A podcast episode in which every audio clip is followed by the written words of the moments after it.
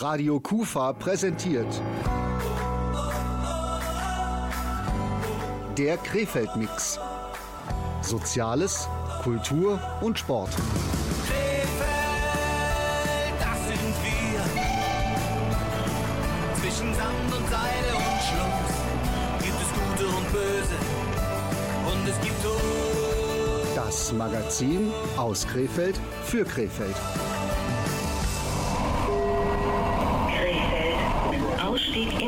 Fahrtrichtung links. Exit left.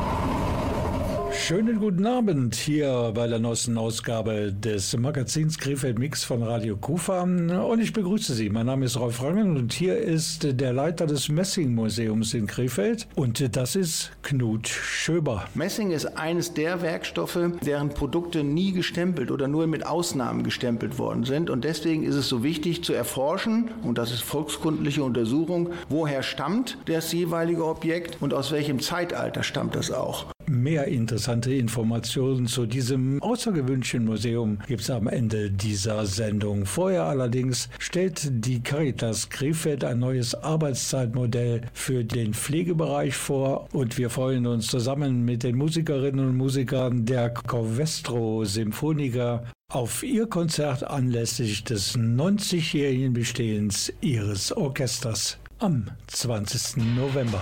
Alles das ab sofort hier im Krefeld Mix, Ausgabe Oktober 2022. Und ihr habt euch das sehr wahrscheinlich alle gedacht, es gibt auch Musik und zwar gute Musik. Hier ein Hit aus den 80ern, Duran Duran, A Few to Kill. Meeting you with a view to a kill. Face to face in secret places, feel the chill.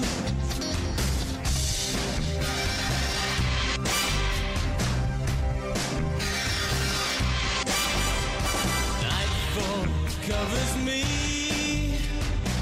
but you know the plans I'm making still oversee. Could it be the whole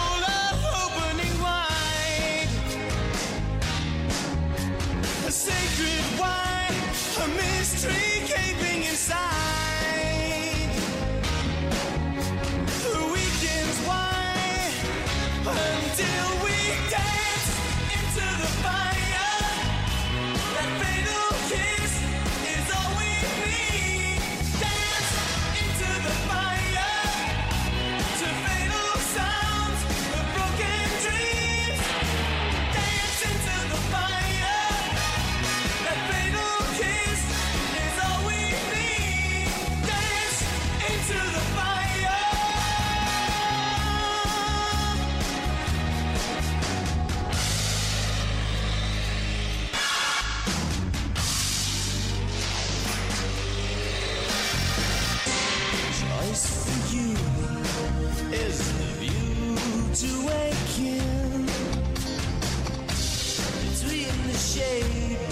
destination standing still.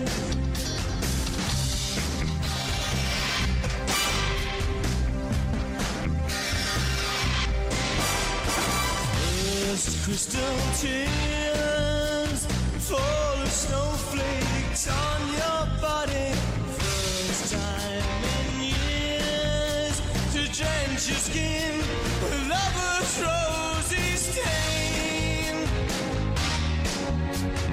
Chance to find the feelings for the flame.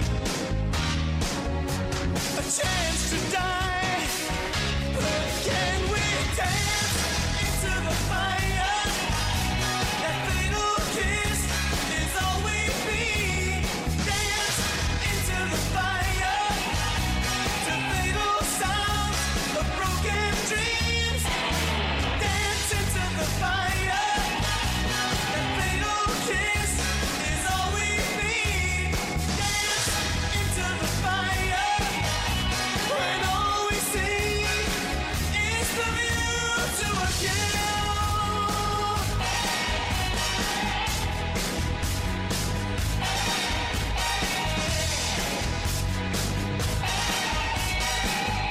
Wir kommen zum ersten Thema heute Abend hier in dieser Ausgabe des Magazins Krefeld Mix. Wir schauen gemeinsam zurück auf das Jahr 1967.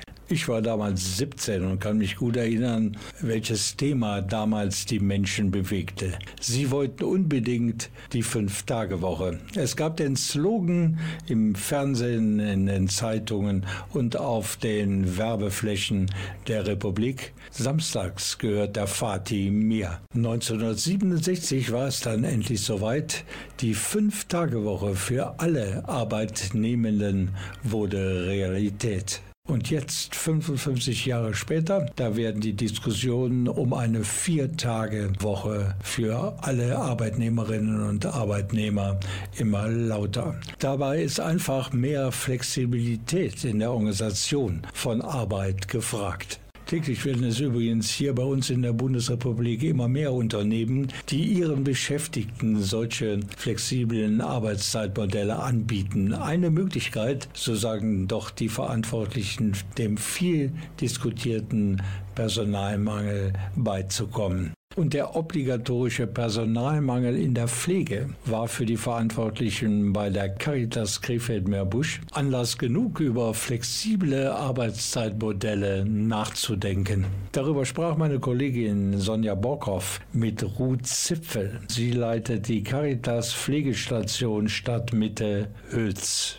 Genau, wir wollen von dem klassischen Modell zwölf Tage Dienst, zwei Tage frei, wollen wir weg und wollen das versuchen, indem wir mehr Mitarbeiter gewinnen können, die mit verschiedenen Arbeitszeitmodellen praktisch das Stammteam unterstützen. Da haben wir uns überlegt, dass es zum Beispiel ein Vier-Tage-Modell geben könnte, wo die Mitarbeiter montags, dienstags oder donnerstags, freitags arbeiten kommen, dafür grundsätzlich Feiertage und Wochenenden frei haben. Dadurch die Entlastung im Stammteam entstehen, denn an den vier Tagen können andere Mitarbeiter frei haben. Wir haben überlegt, dass wir sogenannte Elterntouren anbieten. Geht natürlich nicht für alle Touren, aber für einige wenige, wo wir sagen, ja, da kommen dann eben Kollegen, die arbeiten erst ab 8 Uhr, wenn die Kinder in der Kita sind oder in der Schule sind. Oder ein Arbeitszeitmodell wäre auch, dass jemand sagt, ich bin wirklich jemand, der kommt einfach morgens nicht aus dem Bett und 6 Uhr geht bei mir gar nicht. Aber Spätdienst ist immer wunderbar und ähm, das schaffe ich dann auch. Diese Angebote richten die sich an Pflegefachkräfte, an Rück Rückkehrer, an Queransteiger? Für wen ist das gedacht? Sowohl als auch. Natürlich ähm, sind die Pflegefachkräfte ähm, als erstes gefragt, weil sie für uns natürlich die flexibelsten Mitarbeiter sind von der Tätigkeit her,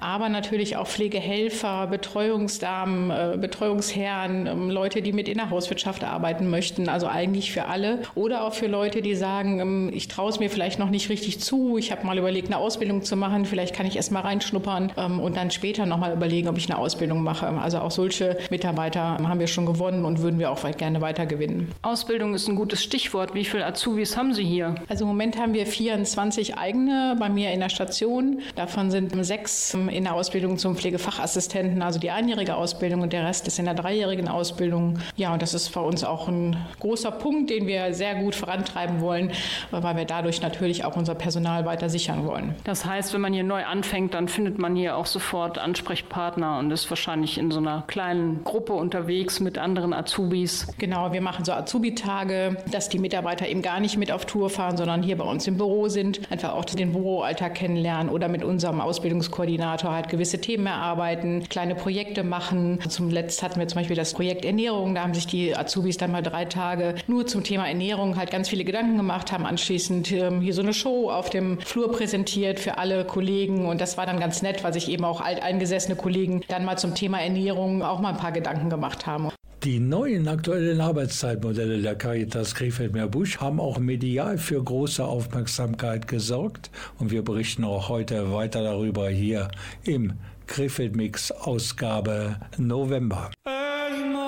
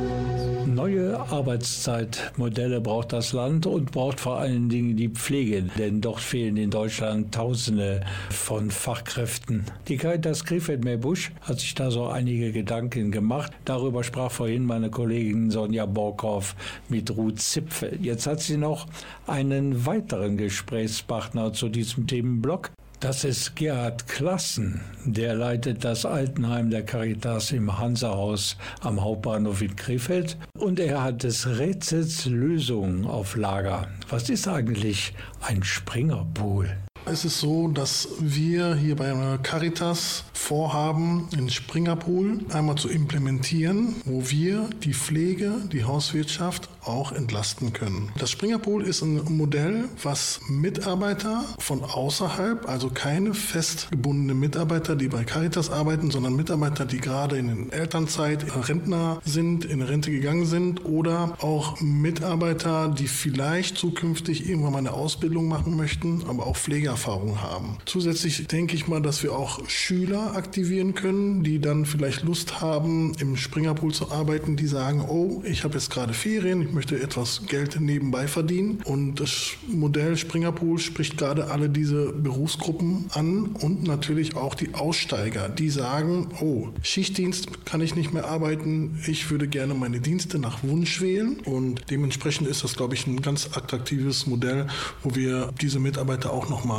gewinnen können. Wie funktioniert das denn konkret, wenn ich da mitmachen möchte? Ich melde mich und dann Genau, wir haben einmal unsere Caritas-Plattform, wo Sie sich melden können. Sie geben ganz klassisch Ihren Lebenslauf, einmal ein Anschreiben, dann eben die ganzen Unterlagen, die man noch benötigt, ein polizeiliches Führungszeugnis. Weiter sind da noch eine Qualifikation. Aber auch wenn Sie keine Qualifikation haben, aber Pflegeerfahrung haben, können Sie sich bei uns bewerben. Wir laden jeden ein, der Interesse hat und natürlich auch die Voraussetzungen erfüllt. Die Voraussetzungen sind Pflegeerfahrung, Erfahrung zu haben, auch in der Pflegebranche schon mal gearbeitet zu haben. Sie bilden dann eine, eine Gruppe, einen Pool von möglichen Interessenten und dann stellen Sie fest, oh, an dem Tag, an dem und dem Wochenende, da haben wir eine Lücke und fragen nach, wer da mitarbeiten könnte. Das Springerpool können Sie sich einmal so vorstellen. Wir haben einen Pool von mehreren Mitarbeitern,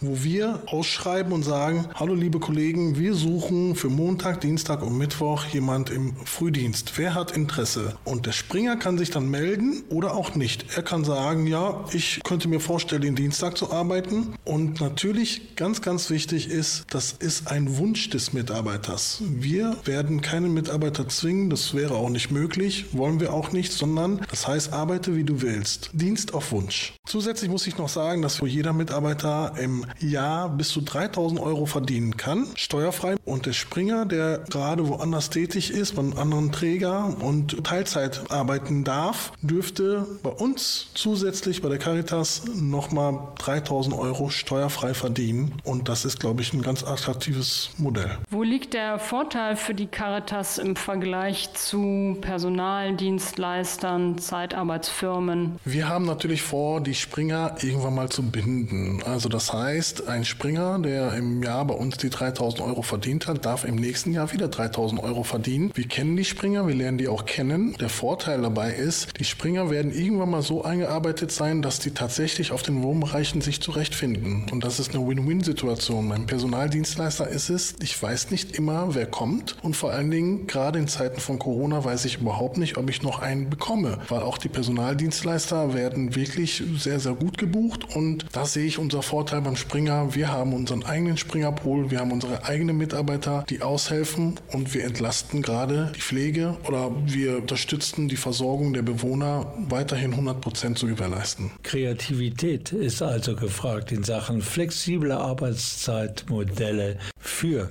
die Alten- und Krankenpflege, damit der Fachkräftemangel zumindest mittelfristig in den Griff zu bekommen ist. Wer mehr über diese Angebote der Caritas Krefeld-Meerbusch wissen möchte, einfach ins Internet gehen unter www.caritas-krefeld.de. In unserer Playlist, da steht jetzt ein Name, der aktuell wirklich in aller Munde ist. Egal, ob er Musik macht oder ob er sich als Schauspieler versucht. Irgendwie ist der Erfolg ihm jedes Mal garantiert. Von manchen wird er sogar als legitimer Nachfolger von Robbie Williams gehandelt. Ich finde, da sind die Fußstapfen doch noch ziemlich groß. Auf jeden Fall heute in der Playlist hier beim Magazin Krefeld Mix. Da ist er dabei, der Harry Styles, mit As It Was.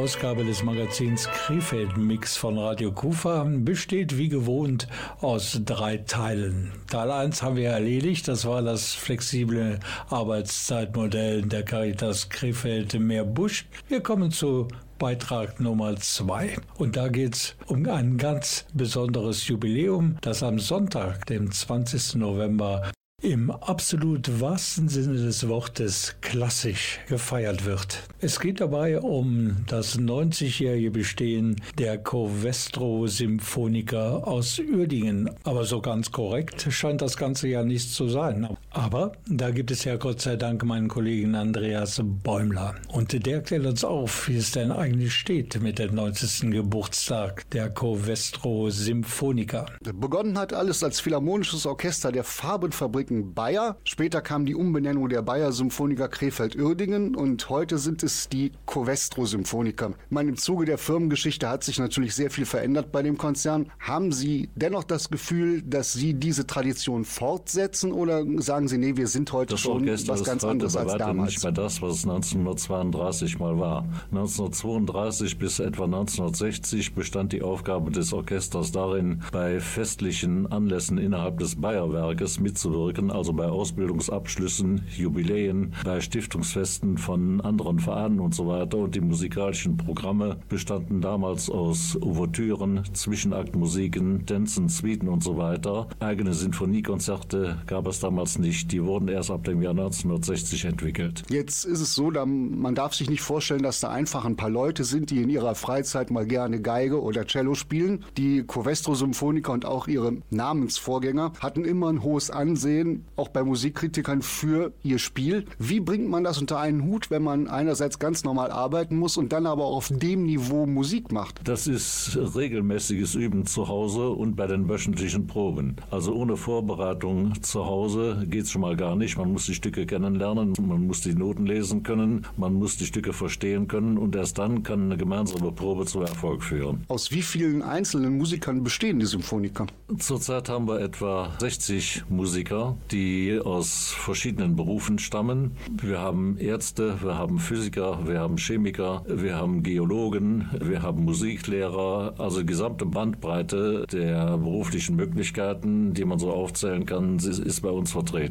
Und am Dirigentenpult steht wer? Am Dirigentenpult steht Thomas Schlerker seit dem Jahr 2016. Thomas Schlerker ist einer, der sehr auf Präzision im Zusammenspiel achtet, auch sehr die Interpretation in den Vordergrund stellt und vor allen Dingen aber zu einer Repertoireerweiterung beiträgt, indem er zunehmend Crossover-Programme mit uns einstudiert. Wenn man sich jetzt so, ich sag mal, die moderneren Zeiten anguckt, der Musikgeschmack bei Kindern und Jugendlichen hat sich ja doch stark gewandelt hin zu ähm, synthetisch produzierten Sachen. Wie ist es um den Nachwuchs bestellt? Kinder und Jugendliche bekommen sie heute nicht mehr in ein klassisches Sinfoniekonzert, wo sie eine Ouvertüre und Solokonzert und eine große Sinfonie spielen. Wir stellen aber fast bei den Crossover-Programmen, wenn wir zum Beispiel Filmmusiken aufführen, damit erreichen wir Jugendliche und das ist auch der Grund, weswegen wir stärker in Konzertformate übergehen, in denen klassische Elemente und Film- und Musical-Elemente zusammengeführt werden.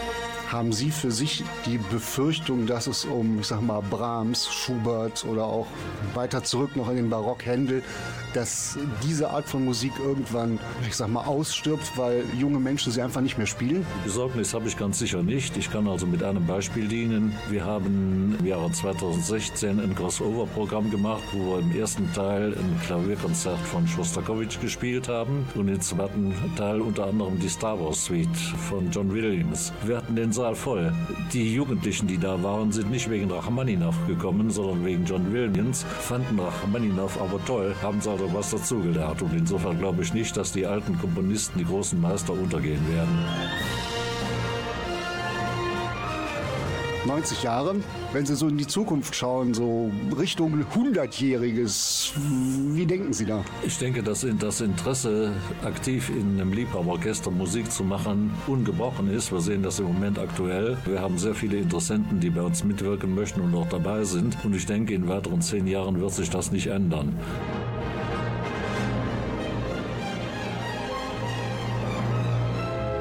Kollege Andres Bäumler hatte natürlich einen kompetenten Gesprächspartner. Das war der stellvertretende Vorsitzende der Covestro Symphoniker. Das war Klaus Elfes. Gleich kümmern wir uns intensiv um das Jubiläumskonzert der Covestro Symphoniker. Radio Kufa präsentiert der Krefeld-Mix. Soziales, Kultur und Sport.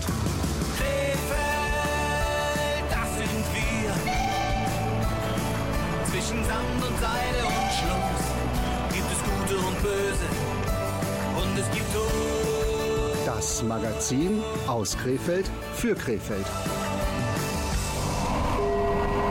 Krefeld. Ausstieg in Fahrtrichtung links. Exit left.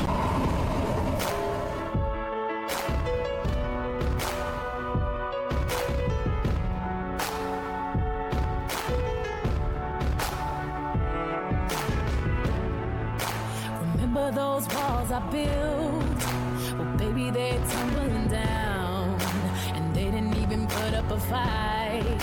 They didn't even make the sound. I found a way to let you in, but I never really had a doubt. Standing in the light of your halo, I got my angel now. It's like I've been awakened.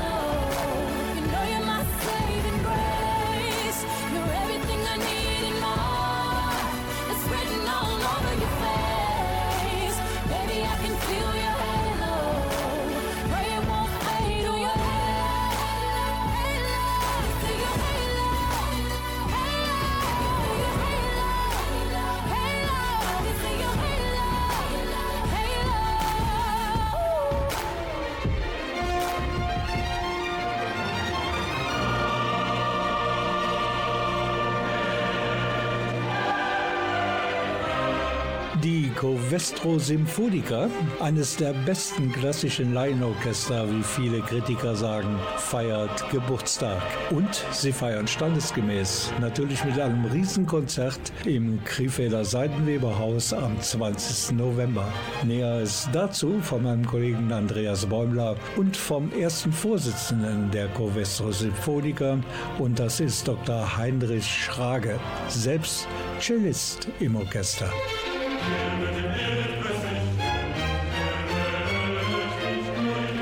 führen dieses Mal ein gemeinsames Konzert auf mit zwei Chören, einmal dem Audienderchor hier aus Krefeld und dem Kammerchor Oberpleis. Die kooperieren auch zusammen, weil sie den gleichen Chorleiter haben. Und wir haben bereits 2017 mit diesen beiden Chören Stücke aufgeführt. Und jetzt haben wir uns entschlossen, nach fünf Jahren mal wieder mit diesen Chören, mit denen wir sehr gute Erfahrungen gemacht haben, gemeinsam ein Konzert zu machen. Ja, und das Ganze steht im Zeichen von Felix Mendelssohn Bartholdy. Warum fiel die Wahl auf ihn? Wenn man Kombinationen sucht zwischen Chormusik und Orchestermusik, dann gibt es da natürlich verschiedene Werke, die man aufführen kann. Ähm, Wir haben uns für Felix Mendelssohn entschieden, weil einfach er eine sehr schöne Musik macht und auch unser Dirigent begeistert von ihm ist. Ich übrigens selber auch. Ich mag auch Mendelssohn Bartholdy sehr gerne und finde die Musik von ihm sehr schön und auch melodisch und insofern äh, freue ich mich auch auf dieses Konzert. himself.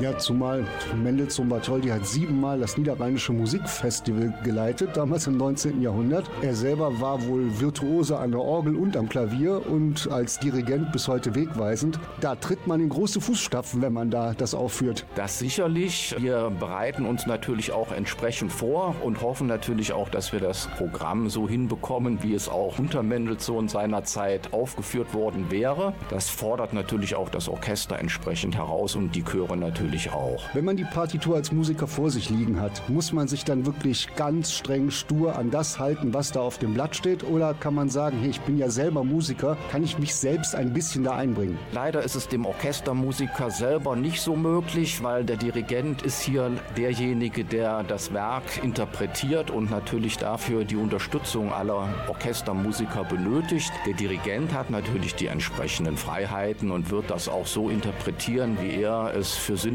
erachtet. Und die Orchestermusiker haben da leider nicht viel mitzureden.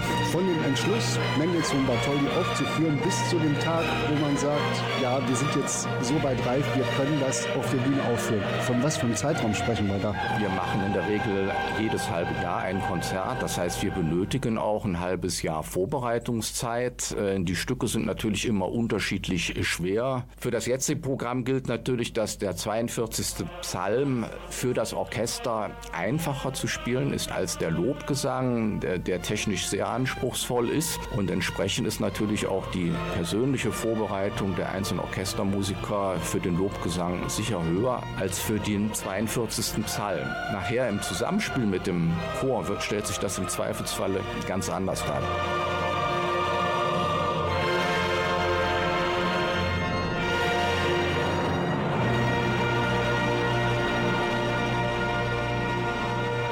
Wie machen Symphonieorchester das? Ist man gezwungen, dass jederzeit die komplette Besetzung vor Ort ist zum Proben? Es gibt reine Streicherproben zum Beispiel und reine Bläserproben. Ansonsten proben wir natürlich primär auch im Tutti. Und das ist dann auch wichtig natürlich, dass jeder dazukommt und damit er auch alles mitbekommt, was der Dirigent eben an einzelnen Interpretationsspielräumen gerne hätte.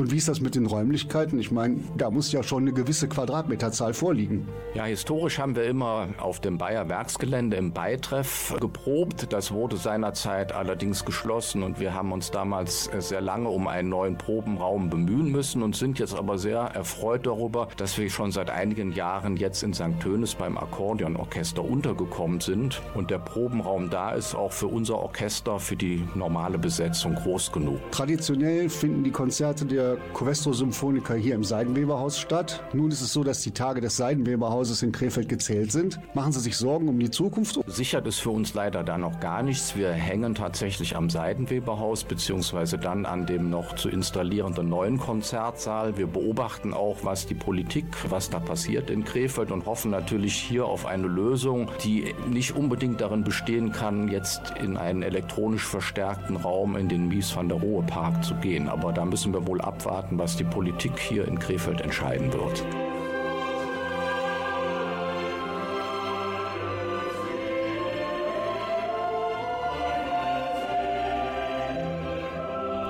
Ein paar Probleme müssen also noch gelöst werden bei den Covestro Symphonikern, aber natürlich liegt der Fokus erst einmal auf das große Konzert am 20. November im Seidenweberhaus mit Werken des deutschen Komponisten Felix Mendelssohn Bartholdy. Der lebte von 1809 bis 1847. Informationen über die Covestro Symphoniker im Allgemeinen und natürlich auch über das Konzert am 20. November gibt es im Netz unter www.covestro-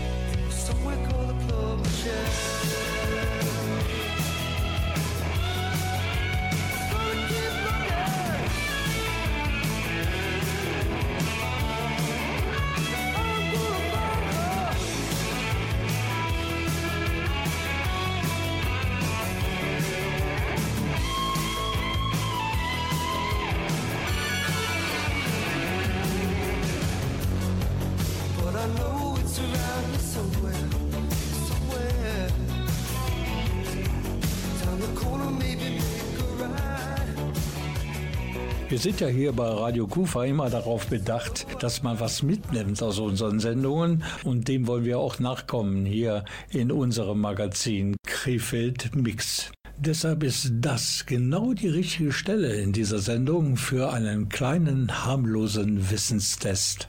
Thema? Wer von unseren Hörerinnen und Hörern kennt sich aus in Krefeld? Und hier die passende Frage dazu. Gibt es in Krefeld eigentlich ein Messingmuseum? Die Antwort lautet ohne Wenn und Aber ja. Und das ist nicht nur einfach ein Messingmuseum, sondern es ist das Deutsche Messingmuseum für angewandte Kunst. Wer sich die golden schimmernde, glänzende Welt von Messing einmal genauer anschauen möchte, hier die Adresse des Deutschen Messing-Museums. Sie finden es auf der Medienstraße Nummer 35 im Gewerbegebiet Fichtenhain. Meine Kollegen Heinz Niskes und Andreas Bäumler haben dort mal eine exklusive Besichtigungstour gebucht und zwar beim Museumsleiter bei Knut Schöber. Wie lange kennt der Mensch bereits Messing? Da gibt es ganz unterschiedliche Auffassungen. Unsere Auffassung ist, dass während der Kupferzeit, also 4000 vor Christi, schon die ersten Versuche gemacht worden sind, Messing herzustellen, die allerdings zufällig entstanden sind. Wie kommen Sie an Ihre Exponate? Sind Sie aktiv auf der Suche oder treten Menschen an Sie heran? Da gibt es sehr viele Formen. Seit wir jetzt hier publizieren und über uns publiziert wurde, gibt es natürlich Sachspender, aber man muss den Markt im Auge behalten. Wir haben Scouts, sowohl in Holland zum Beispiel als auch in Deutschland, die auf dem Markt schauen, wo es Objekte gibt, die die Sammlung sinnvoll ergänzen. Aber auch Auktionshäuser und private Ankäufer sind weitere Quellen. Wo finden wir heute noch in unserem Alltag Messing? Im Wesentlichen in gehobener Tischkultur, allerdings auch bei Künstlern, die aus Messing Kulturen formen oder Schalen oder Dinge des gehobenen Hausrates. Gibt es noch industrielle Anwendungen von Messing? Die gibt es ganz sicher. Zum Beispiel einige Hersteller von Armaturen verwenden Messing, weil es sich gut verarbeiten lässt und das wird dann hochglanz verchromt und heute noch in Baumärkten auch verkauft. In der Geschichte gab es auch immer wieder Zeiten, wo Menschen nicht ganz freiwillig ihre Metallsammlungen abgeben mussten und dabei spielte auch Messing eine Rolle. Vor dem Ersten Weltkrieg und im Zweiten Weltkrieg in Deutschland gab es Metallsammlungen, unter anderem eben auch Messingtöpfe oder Messingzierat einzusammeln, was dann eben für die Kriegsmaschinerie benutzt wurde, um zum Beispiel Patronenhülsen herzustellen. Wir befinden uns jetzt hier im Tiefgeschoss, im Depot und man bekommt ja nicht in jedem Museum die Möglichkeit, mal hinter die Kulissen zu kommen. Das ist hier möglich. Erläutern Sie uns. Hier wird der Ablauf im Museumsdepot live erläutert, von dem Eingang der jeweiligen neuen Objekte über die Inventarisierung bis zur Lagerung in den jeweiligen Depotkästen. Das Besondere an dem Depot ist aber, dass es ein Schaudepot ist. Wir haben hier sieben wandhohe Vitrinen aufgebaut, um hier zum Beispiel Studien über Designentwicklung oder wie wir sagen, die Entwicklung der Formensprache zu geben. Auf der Playlist steht jetzt ein Song aus dem Jahre 1987 der amerikanischen Sängerin Susan Vega. Der Text befasst sich mit einem Fall von Misshandlung aus der Sicht eines Kindes. Danach geht's weiter mit der Exkursion durch das Messing Museum mit meinen Kollegen Heinz Niskes und Andreas Bäumler. My name is Luca. The second floor. I live upstairs from you. Yes, I think you've seen me before. If you hear something late at night, some kind of trouble, some kind of fight, just don't ask me what it was. Just don't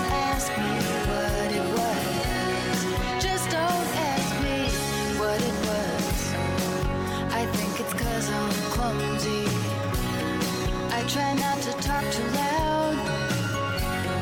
Maybe it's because I'm crazy. I try not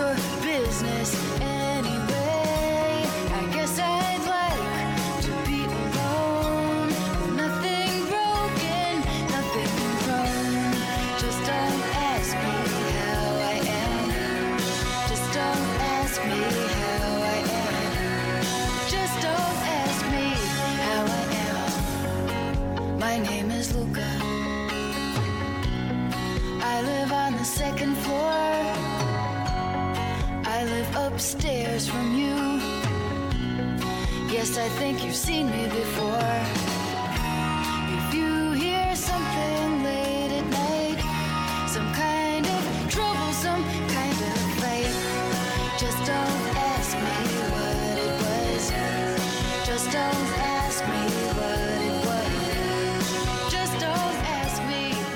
sieht aus wie Gold, aber es ist kein Gold, sondern Messing. Ein Werkstoff, der vielseitig zu verwenden ist. Das haben meine Kolleginnen Heinz Niskes und Andreas Bäumler festgestellt, als sie verabredet waren mit dem Leiter des Deutschen Messingmuseums für angewandte Kunst in Krefeld. Sein Name Knut Schöber. Und hier im Magazin Krefeld Mix der zweite Teil des Berichts. Ja, wir stehen hier vor Vitrinen und hier sind die unterschiedlichsten Gegenstände aus Messing und da wird einem mal klar, wie vielfältig die Anwendungsbereiche von Messing waren. Ich sehe hier zum Beispiel Gerätschaften, die sehen ein bisschen aus, als wären die aus dem medizinischen Bereich.